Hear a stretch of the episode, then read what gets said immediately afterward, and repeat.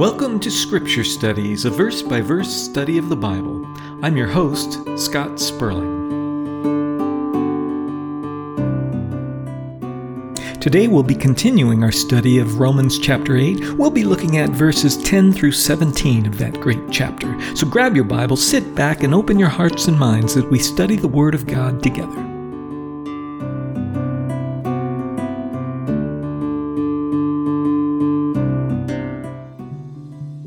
We are continuing our study of Romans chapter 8. We're getting to the heart of the chapter today, and we'll be looking at some really fantastic and amazingly written passages over the next few weeks. So I encourage you to join us as we study this great chapter of the Bible. We're on verse 10, so you can turn there in your Bibles.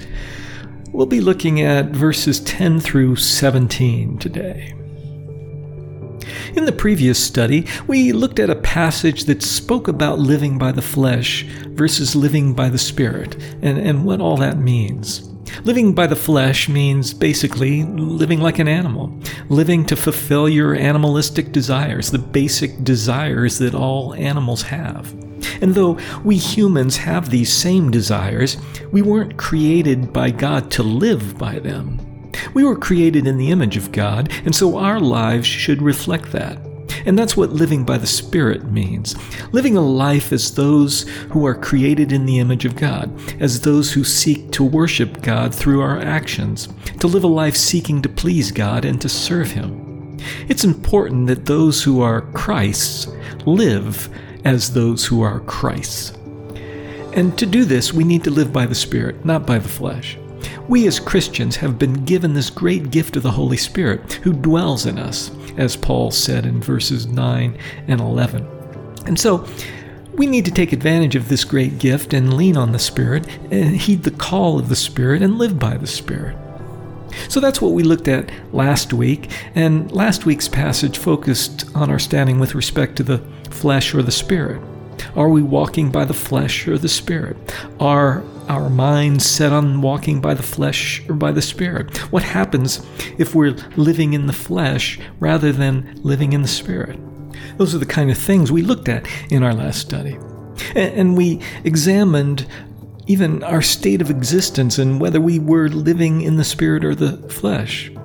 In this week's passage, Paul speaks directly to us who are living by the Spirit and focuses on the work that the Spirit is doing in our lives. So let's read today's passage. We'll be reading from verse 9 through 17 of chapter 8 to get the full context, even though today we'll probably start by looking at verse 10. So let's read it. Romans 8, verses 9 through 17.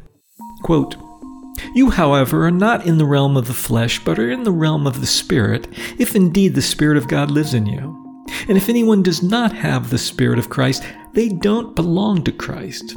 But if Christ is in you, your body is dead because of sin, yet your spirit is alive because of righteousness. And if the Spirit of Him who raised Jesus from the dead is living in you, He who raised Jesus from the dead will also give life to your mortal bodies through His Spirit who lives in you. Therefore, brothers and sisters, we have an obligation, but it's not to the flesh to live according to it. For if you live according to the flesh, you will die. But if by the Spirit you put to death the misdeeds of the body, you will live. For those who are led by the Spirit of God are sons of God. For you did not receive a spirit that makes you a slave again to fear, but you received the spirit of adoption. And by him we cry, Abba, Father. The Spirit Himself testifies with our spirit that we are God's children. Now, if we are children, then we are heirs, heirs of God and co heirs with Christ, if indeed we share in His sufferings, in order that we may also share in His glory. Unquote. So, as I said in the passage we looked at in our last study, uh, that passage dealt with our state of existence with respect to the Holy Spirit, posing the questions like are we living according to the Spirit? We found that in verse 4. Are our minds set on the Spirit? That was in verse 5. Are our minds governed by the Spirit? We find that in verse 6. Are we in the realm of the Spirit? We found that in verse 9. All these things deal with our state of existence with respect to the Holy Spirit. In this week's passage, Paul speaks about the work of the Holy Spirit within us.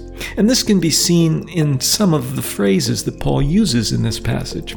The Holy Spirit is active, alive, and doing things. Verse 11 The Spirit of Him who raised Jesus from the dead will also give life to your mortal bodies. Verse, 15, uh, verse 13, we find this If by the Spirit you put to death the misdeeds of the body. And then in verse 14, those who are led by the Spirit of God. We have the Spirit leading us there. Verse 15, you did not receive a spirit that makes you a slave, but you received the spirit of adoption. The implication there is that the Spirit brings about our adoption as the sons of God. Uh, verse 15, and by the Spirit we cry, Abba, Father. Verse 16, the Spirit Himself testifies that we are God's children. So, in this passage, there's a lot of action going on being performed by the Holy Spirit within us. And that's exciting. And, and we shouldn't be surprised about that. The Holy Spirit, well, is the Holy Spirit. The Holy Spirit was at the creation of the earth, separating the waters, shaping the planets, spraying the heavens with light. This same Holy Spirit led the children of Israel out of Egypt as they made their way through the raging seas, and, and the Holy Spirit showered them with manna from heaven. This same Holy Spirit placed the incarnate Son of God in the womb of Mary, led and sustained him through his earthly trials, empowered him with miracles, and raised him from the dead. And this is the gift that we all have this power dwelling within us with the ability to transform our lives if we'd only let Him. We have that same Holy Spirit. And He doesn't just sit around, He's at work within us, actually doing things, bringing things about. And as I said, that's exciting. In verses 10 and 11, Paul speaks of the life giving power of the Holy Spirit. Let's read those verses again. Romans 8, verses 10 and 11. Quote, but if Christ is in you, your body is dead because of sin, yet your spirit is alive because of righteousness. And if the spirit of him who raised Jesus from the dead is living in you, he who raised Christ from the dead will also give life to your mortal bodies through his spirit who lives in you. Unquote. In many passages in the New Testament which speak of life and death, especially uh, uh, in Paul's epistles, we need to ask ourselves what death and what life is he talking about? And this seems like an odd question uh, to the man on the street. But Paul teaches that there's a different life and death than just the life and death of the body. There's a life and death of the spirit as well. And that death of the spirit occurs when we first sin. And, and that spirit stays dead unless and until we come to Christ. Paul speaks clearly of this in Ephesians, a passage that we go to a lot because of how clearly it speaks of this matter. Let's read Ephesians 2, verses 1 and 2. Quote, as for you, you were dead in your transgressions and sins, in which you used to live when you followed the ways of this world and of the ruler of the kingdom of the air, the Spirit who is now at work in those who are disobedient. Unquote. So, this speaks of our spiritual death as we lived in sin before Christ. And then Paul continues in that passage in Ephesians uh, with verses 4 and 5. Let's read them. Quote, but because of his great love for us, God, who is rich in mercy, made us alive with Christ even when we were dead in our transgressions. It is by grace you have been saved. Unquote. So there's an aspect of life and death, even as we live here on earth, a spiritual death due to our sin. But just as through Christ our mortal bodies will be raised from the dead, so also through Christ our spirits are raised from the dead, even as we live here on earth. Back in Romans, in verses 10 and 11, Paul is speaking of both aspects of life and death. In verse 10, he speaks of the death and life of our spirits. And then in verse 11, he speaks of the death and life of our bodies.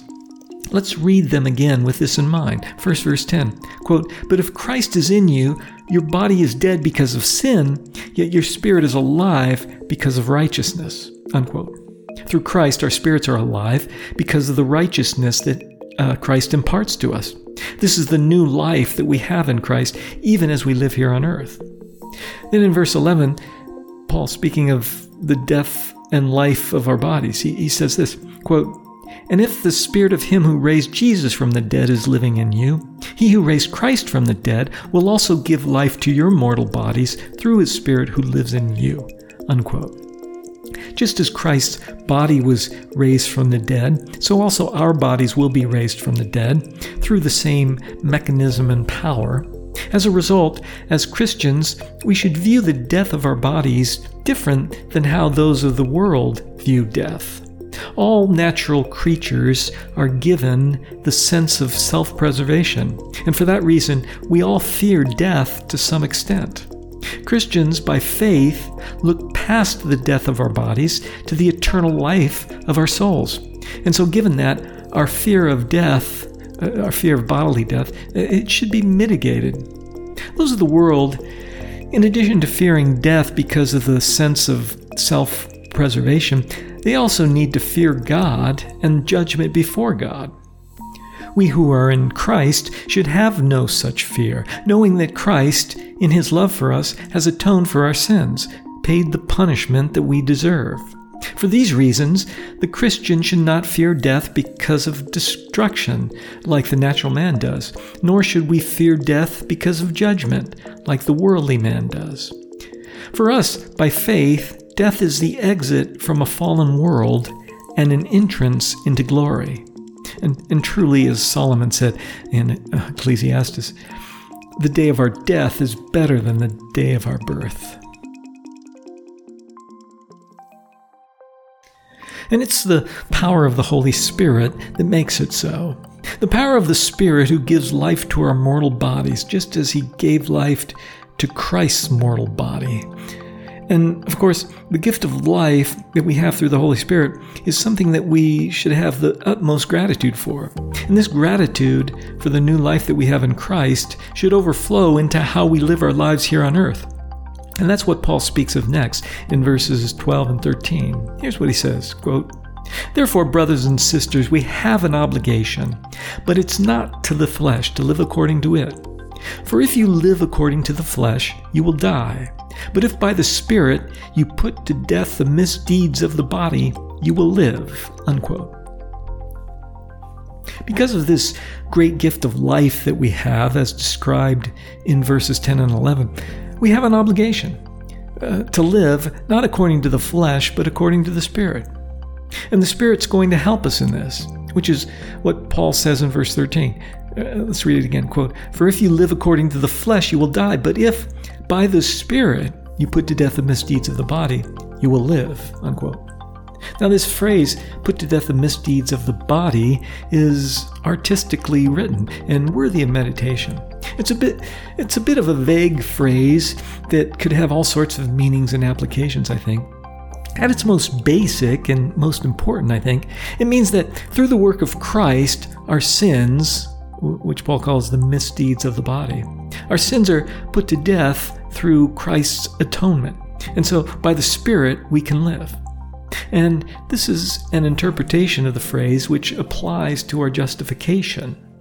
We've talked about before in earlier weeks about how many of these passages in the heart of the book of Romans can apply either to our justification, that is, uh, to our forgiveness of sin that we have through Christ, through which we are given this great gift of eternal life. So they can apply either to our justification or our sanctification, which is the process as we live here on earth of becoming more Christ like, improving how we live here on earth. And while many scholars may argue over many of these passages about whether they apply to our justification or to our sanctification, I have this silly idea that Paul, and really the Holy Spirit working through Paul, uh, they were smart enough to write these passages in such a way that they can apply both to our justification and to our sanctification. At one level, we can look at this passage as saying that we live by putting to death the misdeeds of the body through our faith in the atoning sacrifice of Christ. That's looking at this passage through the lens of justification. Or we can also look at it through the lens of sanctification and consider the ways in which, by the Holy Spirit, we can be more Christ like and put to death the misdeeds of the body, which unfortunately continue even after we come to Christ. Unfortunately, though we have a new life in Christ, we have these pesky things called our bodies, which cause us to continue to fall into sin. And many of these sins are sins that we have lived with most of our lives. They're sins that we personally are particularly subject to. They are moral weaknesses that we have lived with a long time. Given that, as part of the process of sanctification, we need to utilize the power of the Holy Spirit to put them to death. Put these sins to death. That's what sanctification is all about. And we're not alone in this, as Paul says. And in fact, we can't do it alone. We're too weak in our natural selves. It's by the Spirit that we put to death the misdeeds of the body. We need to lean on the Holy Spirit and seek His power through prayer. And this is a lifetime of work. The scholars point out that the words translated here as put to death would probably be better translated keep on putting to death. The tense of the verb in the original Greek uh, addresses a continuing action. So it will never be the case where we wake up one morning feeling especially moral and righteous that day. It will never be the case where we wake up and through one stroke of some magical sword or something, we put to death the misdeeds of the body once and for all. No, that will never be the case. The language used here suggests that this activity of putting our sins to death is a continuing one, and one that we'll never be finished with as long as we live in these bodies of sin. Now, you may ask, well, how do I, you know, how exactly do I do this? How exactly do I put to death the misdeeds of the body? What, you know, what steps do I take? And the answer to that is more difficult. A lot of it depends, you know, specifically on what sins you're trying to put to death. So it's hard to come up with, a, you know, kind of cookbook recipe for doing this. But there are some general principles, I think, which apply to all situations. First and foremost, as we talked about before, we need to make use of the power of the Holy Spirit. Use the Holy Spirit as an ally. Pray that by the strength of the Holy Spirit, you would overcome this or that sin. This is a lifetime constant partnership that we have with the Holy Spirit in this process of sanctification. So we need to make use of it, take full advantage of it. Second, I think we all need to understand clearly God's extreme hatred for sin. This understanding can come through the study of the Bible. God's hatred for sin is well documented in the Bible. This understanding can also come through meditation on Christ's sacrifice. The hatred that God has of sin was reflected in the brutality of Christ's suffering and death. If we look at, in our mind's eye, the passion of Christ, his suffering and death, then we see what our sin deserves. Wow, that suffering is what my sin deserves.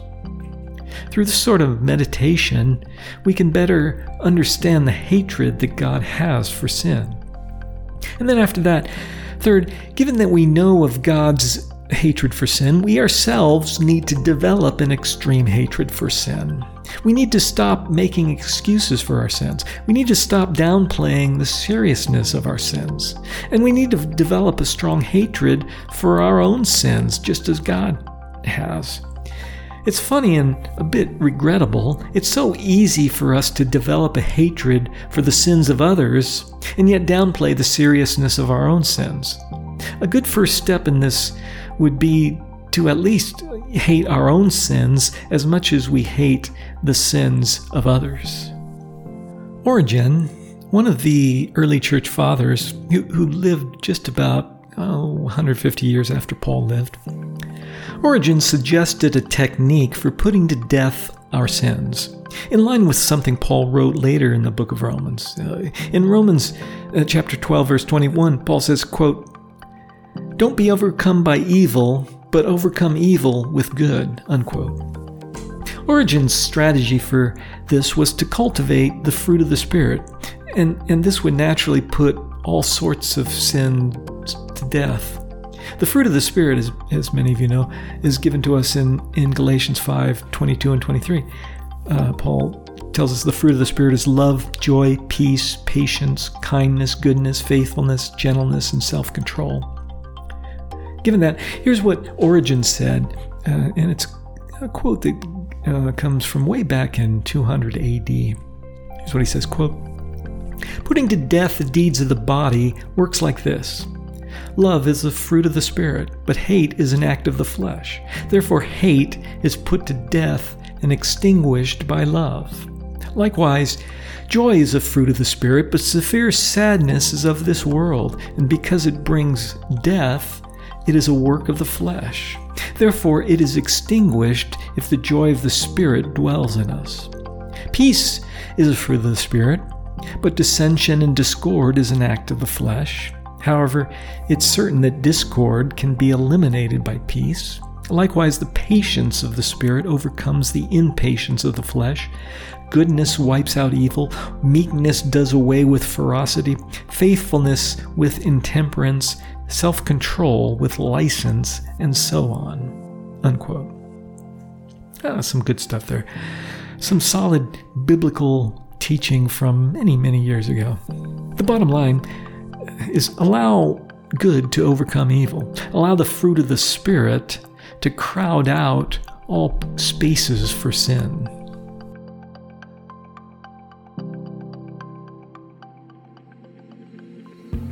Back here in Romans, again, the emphasis in this passage is the work of the Spirit. And Paul emphasizes that in the next verse, Romans chapter 8 verse 14. Let's read that. Quote, "For those who are led by the Spirit of God are the sons of God." Unquote. With this verse, Paul transitions to a new topic, and with this new topic tells us some remarkable and valuable things for us as Christians. In fact, we should view these verses as being extremely precious to us. What he tells us here is that life in the Spirit brings us, as Christians, into a new family relationship with God. And from this, we gain all of the benefits of being part of God's family. Let's read the passage but before I do that, let me, in full disclosure, tell you that I have reverted to the translation of some of the verses to an earlier NIV translation, the one from 1984, because I think it's more accurate. For instance, in verse 14, the latest NIV translation states that those who are led by the Spirit of God are the children of God. I reverted that to how the 1984 translation read, which is to say, those led by the Spirit of God are sons of God. I did this in order to be more faithful to the original and, and to the context of the passage. The phrase here, as sons of God, is important to the passage because in that culture, it was the sons who were heirs. They received the inheritance. That's the way that the culture worked back then. Because it was an agrarian society, a society based on owning land and farms and ranches, etc. The women would become part of their husband's family. They weren't heirs in their own family, but they became heirs through marriage of whatever their husband inherited. So Paul's saying here that not that we're just any old children of God, but we're sons of God. And because of that, we are in line to be heirs of God. As many of you know, the later translations of the NIV worked hard to get rid of gender specific references, and in general, I don't have a problem with that as long as the translation is faithful to what the original language said. But in this case, the original Greek does say specifically sons of God, not children of God. And Paul says that in order to emphasize that we are heirs of God. We will gain an inheritance through being a son of God. Now, let me be clear here. This isn't to leave out any of you women listening to this from this. Um, this verse applies to all of the women listening here. They too are sons of God. This verse applies to all of us, men and women. You can liken it to the phrase, the bride of Christ. The church is called the bride of Christ. And even as a man, if I'm part of the church, then I'm part of the bride of Christ. I remember thinking, when I was a new Christian, when I first heard that term, I remember thinking, wait, I'm a man. I don't want to be the bride of Christ. But as, as I grew in my learning about the things of God, I grew to understand what the term means and all that. And, and so I have no problem with being labeled as part of the bride of Christ. It's the same thing in, here in verse 14. All of us, both men and women, Christians, if we're led by the Spirit of God, we're sons of God. And, and, we want to be. Because, as I said, in that culture, the sons got the inheritance. And that's what Paul's pointing out here in this amazingly and beautifully written paragraph. So let's read it. Uh, we'll be reading Romans 8, verses 14 to 17. Quote For those who are led by the Spirit of God are sons of God. For you did not receive a spirit that makes you a slave again to fear, but you received the spirit of adoption. And by him we cry, Abba, Father. The Spirit Himself testifies with our spirit that we are God's children. Now, if we are children, then we are heirs, heirs of God, and co heirs with Christ, if indeed we share in His sufferings, in order that we may also share in His glory. Unquote. There's a progression here that's worthy of note. First, we are said to be sons of God, and that's well and good on its face. But even among us, we have the case where someone will say, Oh, you're like a son to me. And what does that mean? It means that there's a bond of affection between two people, but it may or may not mean anything more than that. But God goes beyond that, and so we're told that beyond being like a son, we're actually adopted as sons. When Paul says that you receive the spirit of adoption, uh, the Greek word translated adoption is the actual legal term in Greek for the legal adoption of a child. So that clearly goes beyond saying something like, hey, you're like a son to me. To be adopted is to legally and permanently and officially be a son of God. Uh, there's no turning back. And then Paul goes beyond that to say that we are heirs. So it's not just an adoption on paper, we are heirs of God. And then, even beyond that, we are co heirs or, or joint heirs with Christ which means that the level of what we inherit will be on par with what God's only true Son inherits. And we don't fully know exactly what that means, but we're given a hint here. Uh, it means that we will, in some way, as it says, share in Christ's glory. Now, I confess here that I can't fully wrap my head around what that means exactly, sharing in Christ's glory. Uh, but I but I can say it's something great, something fantastically great, something great beyond our comprehension. So, anyway, that's the progression here. And I love the emotion that Paul shows here in the middle of the section. Let's read verse uh, 15 again. Romans 8, um, verse 15. Quote, For you did not receive a spirit that makes you a slave again to fear, but you received the spirit of adoption, and by him we cry, Abba, Father. Unquote. A, that's an extremely beautiful passage.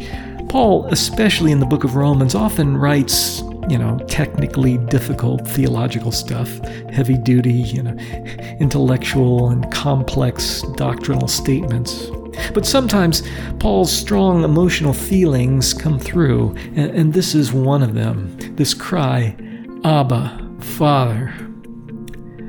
Uh, the way Paul writes this just brings home how truly God desires to be a true, loving father to us.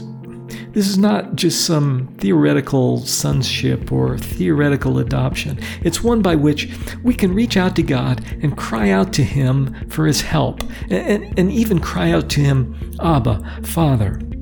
It's such a beautiful idea, well expressed by Paul.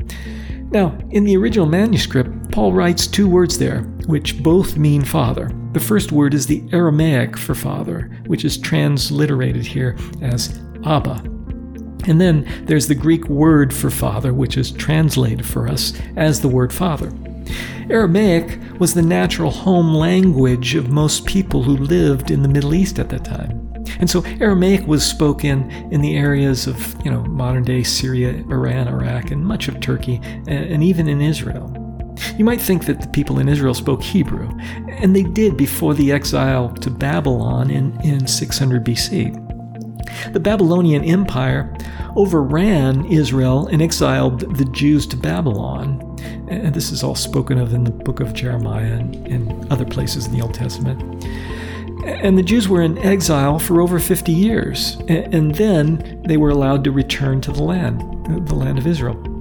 But by then, Aramaic was being spoken everywhere in the Babylonian Empire, and that continued even after the fall of uh, the Babylonian Empire. And, and this continued through the Greek Empire, even, which was you know strongest in about 325 BC, and even into the Roman Empire, which was strongest during the time of Christ for and for about 300 years after that. Uh, so anyway, Jesus spoke Aramaic in his day to day life, and so did Peter and Paul and and you know all of the various Marys and everything who lived at the time.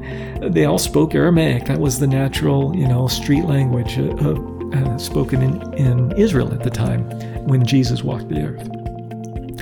Um, and, it's the overwhelming consensus of scholars that you know say uh, you know the Sermon on the Mount was spoken in Aramaic. The preaching and teaching by Christ was probably uh, all done in Aramaic. So you may ask, well, where does Greek come in? Um, you know, because the, the whole New Testament is written in Greek. Well, so Aramaic was the home language in most of the Middle East.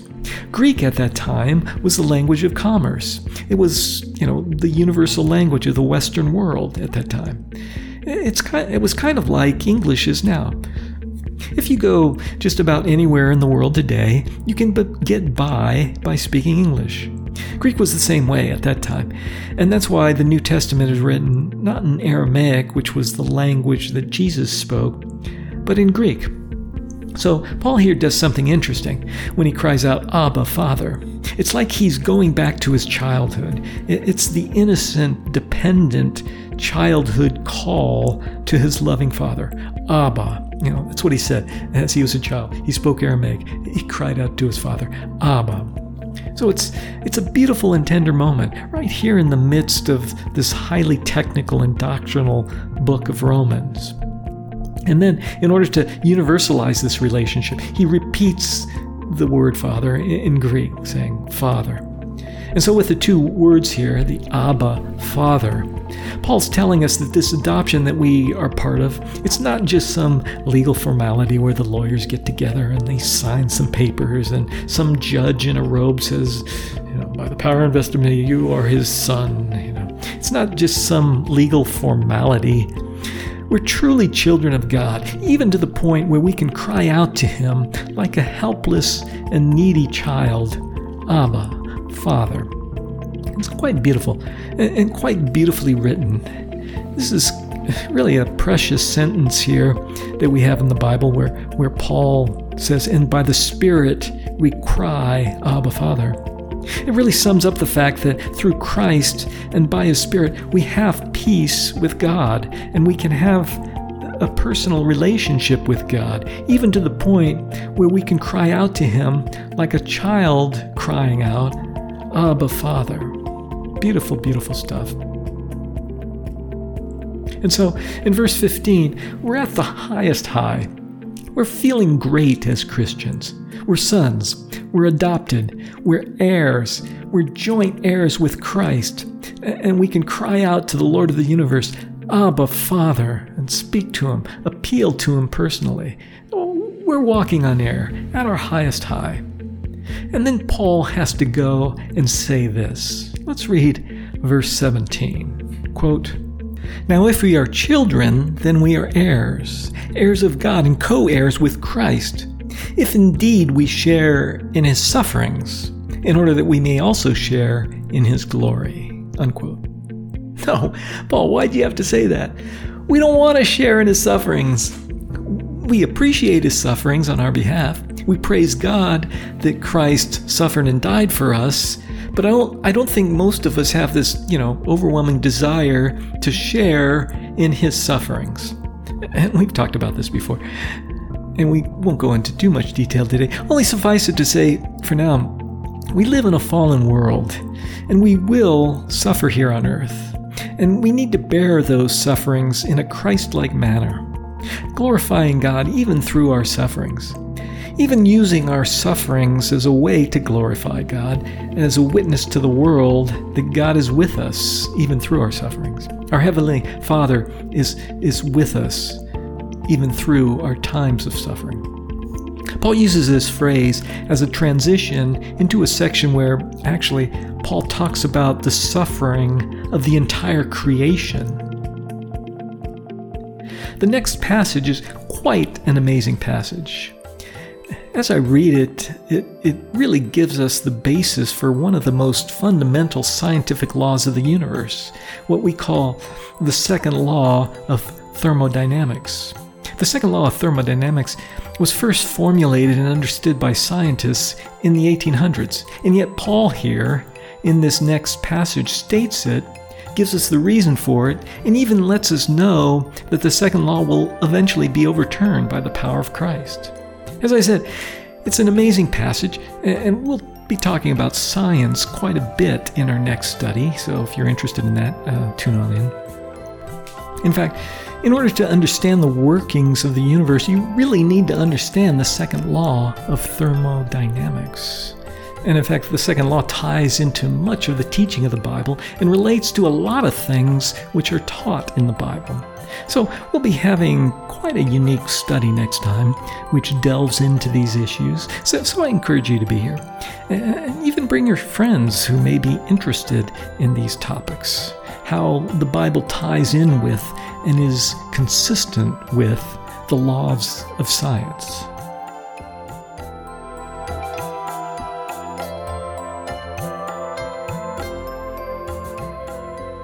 We hope you enjoyed today's study.